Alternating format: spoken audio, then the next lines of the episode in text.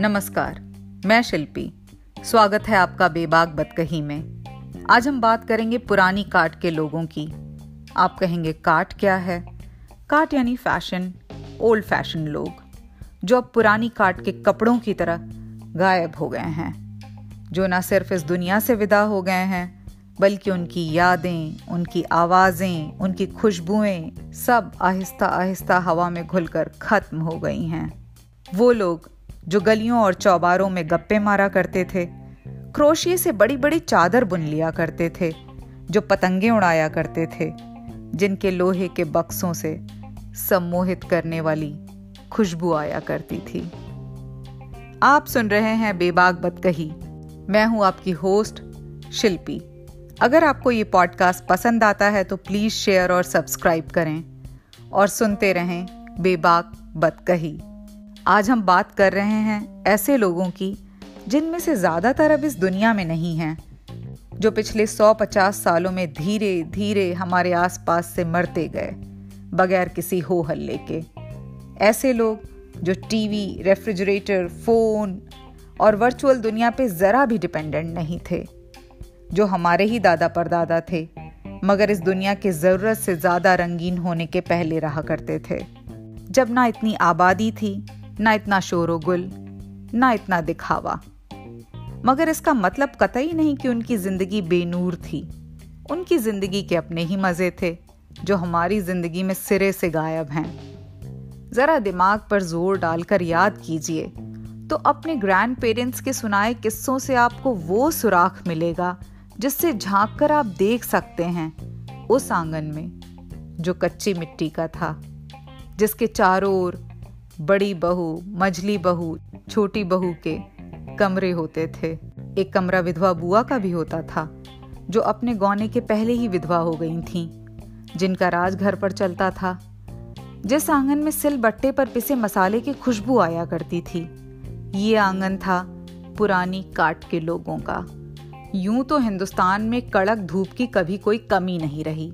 मगर पुराने लोग सोलर एनर्जी के इस्तेमाल में इतना ज़्यादा यकीन रखते थे कि हर वक्त कुछ ना कुछ उनके आँगन में सुखाया जा रहा होता था। जैसे अचार, पापड़, बड़ी, अमावट, दालें, अनाज, मुठिया। और अगर कुछ भी नहीं तो कपड़े और मसाले ही सही। उनके आँगन देख यूँ मालूम होता कि मरने के बाद शायद बही खोलकर चित्रगुप्त महाराज पूछेंगे कि आपकी ज़िंदगी के बत्तीसवें साल में जेठ की फलानी दोपहरी में आपके आँगन में कुछ भी नहीं सूख रहा था? आप इसकी सफ़ाई में क्या कहना चाहेंगे? और अगर कोई माकूल जवाब ना मिला तो काहिली के आरोप में उनको सीधा नर्क भेज दिया जाएगा। हाड़ तोड़ मेहनत करने वाली ये पीढ़ी तीन वक्त भी नहीं खाती थी। खाना पकाने से बचे हुए वक्त में औरतें, अचार, पापड़, बड़ियाँ बनाया करती थीं। अल सुबह कुछ चना चबेना चबाकर लोग काम पर लग जाते और सीधा ब्रंच खाया करते, जिसे हमारी पीढ़ी ने बस संडे पर सिमटा दिया है। रात का खाना भी ढलती शाम तक खा लिया जाता था। उनके इसी दो वक्त के खाने से दो जून की रोटी जैसे मुहावरे पैदा हुए, जो मुझे अपने बचपन में बिल्कुल नहीं समझ आते थे कि जब हम तीन बार खाते हैं तो दो वक्त का खाना क्यों कहते हैं? ज़्यादातर घरों में पैसे की हल्की तंगी रहा करती थी। सो ना सिर्फ़ वो लोग सादा खाना खाते थे, सादे कपड़े भी पहनते थे। और सेहत के मामले में हम सबसे बेहतर थे। आपने कभी गौर से पुरानी तस्वीरें देखी हैं? ये पुरानी काट के लोग पेशावर से लेकर पांडिचेरी तक बिल्कुल इकहरे बदन के होते थे। इनमें से ज़्यादातर जो कम उम्र में मरते थे ट्यूबरकुलोसिस से मरते थे। घी वगैरह तो वो चुटकियों में पचा लिया करते थे। डायबिटीज़ या हाइपरटेंशन घर घर का रोग ना था। ना उस जमाने में हर घर में चीज़ था और ना ही चीज़ के मरीज़। गर्मियों में शामों को, सर्दियों में दोपहर में, छतों पर, मुंडेरों पर, चौराहे पर, चौबारे पर लोग निकल आया करते थे। गप्पे मारते, ठहाके लगाते, सफ़ेद धोती कुर्ता या पायजामा पहने एक दूसरे को शहर भर की ब्रेकिंग न्यूज़ बता दिया करते थे। आपने शायद ये पंजाबी कहावत सुनी हो, जो सुख छज्जू दे चौबारे, ओ ना बल्क ना बुखारे। जो मज़ा अपने शहर में अपने लोगों में बैठकर अपने गैर हाजिर दोस्तों, रिश्तेदारों, पड़ोसियों की चुगली में है, वो मज़ा क्या खाक एम्पायर स्टेट बिल्डिंग पे खड़े होकर पराए शहर को घूरने में आएगा? इसका लुत्फ स्वर्गवासी हो चुकी पिछली पीढ़ी ने बहुत उठाया है। औरों की छोड़ भी दूँ। और सिर्फ़ मैं अपने दादा मरहूम की दो तीन किस्से सुनाऊं तो आपको छज्जू के चौबारे का सुख समझ आएगा। मेरे दादा हमारे पुश्तैनी शहर का चलता फिरता एनसाइक्लोपीडिया थे। पुराने ख्याल के आदमी थे। एक पाँव हर वक्त दहलीज के बाहर रहता था। सो यूँ ही हवा फांक कर नहीं आ जाया करते थे। एक बार वो दूसरे शहर मेरे भाइयों से मिलने गए। जहाँ मेरे भाइयों ने उन्हें अपने एक दोस्त से मिलवाया, जो हमारे ही पुश्तैनी शहर का रहने वाला था। हमारे दादा ने उससे पहला सवाल पूछा, किसके पोते हो? दोस्त बोला, आप नहीं जानते होंगे। तपाक से जवाब आया, नाम तो बताओ। थोड़ी देर दोनों के बीच हुज्जत हुई। दोस्त ने हार मान ली। अब दोस्त ने जो भी नाम बताया, उसकी मुसीबत हो गई। दादा बोले, ओहो फला के पोते हो? तुम्हारे दादा ने तो दो शादियाँ की थी। तुम्हारी दुकान तो फला जगह थी। तुम्हारी दादी पान की शौकीन थी। पीक थूकती थी तो सड़क उस पार जाके गिरती थी। अब दोस्त के तो काटो खून नहीं। फ़ौरन उठ के बोला, दादाजी, आप तो सब जानते हैं, मैं चलूँ, देर हो रही है। पुरानी काट के लोगों में किस्म का भोलापन था। वो समझ ही नहीं पाते थे कि क्या बात लोगों को बुरी लग जाएगी।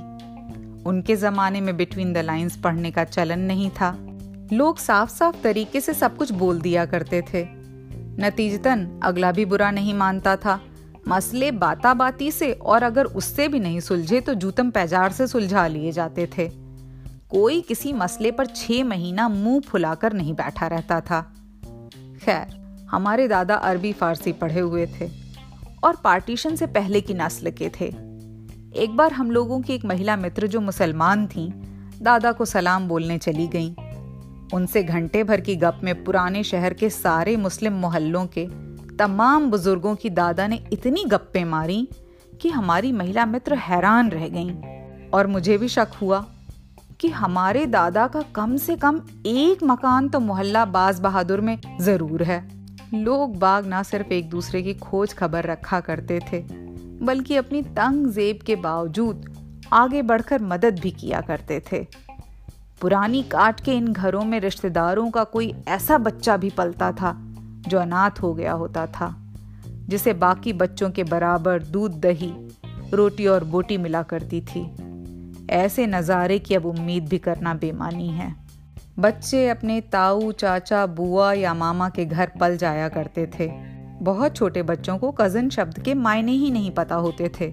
जैसा कि हमारी एक रिश्तेदार किस्सा सुनाती हैं कि जब उन्होंने स्कूल जाना शुरू किया तो पहले ही दिन उनसे टीचर ने पूछा कि तुम्हारे कितने भाई बहन हैं? उन्होंने घर के सारे बच्चे उंगलियों पर जोड़े, जिनमें उनके चाचाओं के बच्चे भी शामिल थे और बोली, नौ। गुरुजी ने हैरान होकर पूछा, नौ? क्या सारे सगे भाई बहन हो? अब ये छोटी बच्ची सोच में पड़ गई और बोली, हो सकता है इसमें से कुछ सौतेले भी हों? उन्हें सगे का हमसाया सौतेला तो पता था, मगर चचेरा नहीं पता था। ज़ाहिर है, गुरुजी का मुँह हैरत से और भी बड़ा खुल गया। बीते वक्त में कोई कहता, ये हमारे भाई हैं तो एक भूल भुलैया सा खड़ा हो जाता। अब ये भाई चचेरे, ममेरे, फुफेरे, यहाँ तक कि सौतेले भी हो सकते थे। कुछ दिलदार लोग तो मोहल्ले के मधुसूदन चट्टोपाध्याय से लेकर खुदा बख्श को भी भाई ही जोड़ दिया करते थे। ये वो दौर था जब टीवी तो होता ही नहीं था। लोग मौज मज़े के लिए सिनेमा जाया करते थे। शहर में होने वाली किसी प्रदर्शनी यानी एग्जीबिशन या मुशायरे वगैरह में जाने का मौका नहीं छोड़ा करते थे। इसी दौर में कुछ शायर खास तौर पर इतने मशहूर रहे कि आप उन्हें मुशायरों का सुपरस्टार कह सकते हैं। इनमें से कम से कम दो ऐसे भी थे जो लड़कियों के बीच बेहद मशहूर रहे। पहले असरारुल हक मजाज, जो मशहूर राइटर जावेद अख्तर के मामा थे। हालाँकि उनकी शान में ये कहना गुस्ताखी है। आप इसे यूँ सुने, जावेद साहब मजाज के भांजे हैं। मुझको ये आरज़ू वो उठाए नकाब खुद। मुझको ये आरज़ू वो उठाए नकाब खुद। उनको ये इंतज़ार तकाजा करे कोई।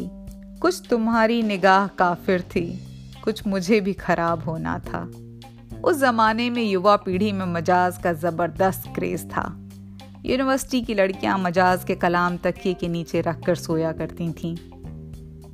इसी कड़ी में दूसरे थे शिव कुमार बटालवी, जो पाकिस्तानी पंजाब से आए थे और पंजाबी में लिखा करते थे। जिनकी मशहूरी इस कदर थी कि जब वो अपने गीत गाकर स्टेज से उतरते, श्रोता उठकर मुशायरे से बाहर चले जाते। उनसे सीनियर शायर उजड़े मेले में अपना कलाम पढ़ते। एक कुड़ी जिदा नाम मोहब्बत, गुम है गुम है गुम है। साद मुरादी सोहनी फब्बत, गुम है गुम है गुम है। सूरत उसदी परियाँ वर्गी, सीरत दियो मरियम लगदी। हंसदी है ता फुल जड़ देने तुरदी है ता गज़ल है लगदी या फिर ਕੀ ਪੁੱਛਦੇ ਹੋ ਹਾਲ ਫਕੀਰਾਂ ਦਾ ਸਾਡਾ ਨਦੀਆਂ ਵਿਛੜੇ ਨੀਰਾਂ ਦਾ ਸਾਡਾ ਹੰਝ ਦੀ ਜੂਨੇ ਆਇਆ ਦਾ ਸਾਡਾ ਦਿਲ ਜਲਿਆ ਦਿਲਗੀਰਾਂ ਦਾ शिव को अमृता प्रीतम ने विरह का सुल्तान कहकर पुकारा है ये किताबें पढ़ने गीत और गजलें गाने नदी किनारे घूमने जाने वाले साल थे जिंदगी हौले हौले गुजरा करती थी आमदनी कम होती थी और बच्चे ज़्यादा। सो उनका नाम रखने के लिए लोग दिमाग पर ज़्यादा ज़ोर नहीं डाला करते थे। कुछ भी काफिया मिलाकर नाम रख दिया जाता। बस बड़े बच्चे का नाम सोचना पड़ता। मसलन, यशपाल, धर्मपाल, राजपाल, नसीरन, वजीरन, अमीरन, बलवंत, खुशवंत, बेअंत। कुछ बहादुर किस्म के लोग करंट अफेयर्स पे भी नाम रख दिया करते, जैसे कांग्रेसी, दांडी ये वो पीढ़ी थी जिसने ना सिर्फ़ जंग आज़ादी में हिस्सा लिया, बल्कि जब आज़ादी मिली तो उसे ठगा सा देखती रह गई। दस लाख लोगों की लाशों पर खड़ी आज़ादी, वो आज़ादी नहीं थी, जिसे प्रार्थनाओं में मांगा गया था। देश का बंटवारा हो गया था। ये पीढ़ी उस मार खाए बच्चे की तरह खड़ी रही, जो रोया नहीं, जिसने घर, ज़मीन, परिवार, सब कुछ गंवा देने के बाद भी रविन्द्रनाथ टैगोर की उस पंक्ति को याद रखा। जीवन में सब कुछ खत्म हो जाने के बाद भी बहुत कुछ बचा रहता है। पाँव में पत्थर बाँध कर तैरने वाली ये पीढ़ी डूबी नहीं।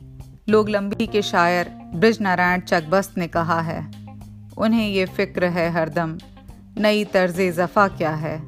हमें ये शौक है देखें, सितम की इंतहा क्या है? समय सब कुछ छीन लेता है। आहिस्ता आहिस्ता। अपनी उम्रें पूरी करके इनमें से ज़्यादातर लोग चले गए। इनके साथ ही चला गया वो ज़माना, जिसके लिए cycle, motor wrist watch radio gramophone जैसी चीज़ें अजूबी और जेब पर भारी हुआ करती थीं। इनके साथ ही चले गए वो यूनिवर्सिटी के खुश मिजाज लड़के, जो शादियों में धोबी से उधार मांग कर शेरवानी पहना करते थे। इनके साथ ही चले गए वो घर के मुखिया जो हिसाब जो जो बख्शीश सौ सौ में यकीन रखते थे, जिनके सिर पर विधवा बहनों और यतीम बच्चों का बोझ रहता था। वो मुशायरों के दौर, सिनेमा के बाहर की भीड़, चौबारों की गप्पें, पतंगबाजियों के सिलसिले, आप कहेंगे ये सब अब भी होता है। होता तो है, मगर फीका फीका सा। बाज़ार जितने ज़्यादा रोशनी से नहाते गए, पुराने काट की ज़िंदगी उतनी ही धुंधली होती गई।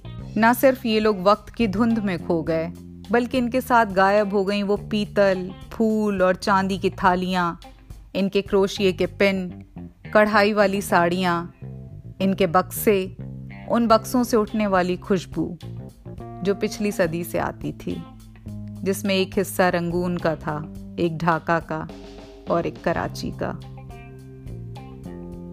सुनते रहिए, बेबाक बदकही अगर आप इस पॉडकास्ट को पसंद करते हैं तो प्लीज़ शेयर करें इसे अपने दोस्तों से। आप मुझे सुन सकते हैं स्पॉटिफाई पे एप्पल पॉडकास्ट पे गूगल पॉडकास्ट पे एंकर पे रेडियो पब्लिक पे। मिलते हैं अगली बार एक नए एपिसोड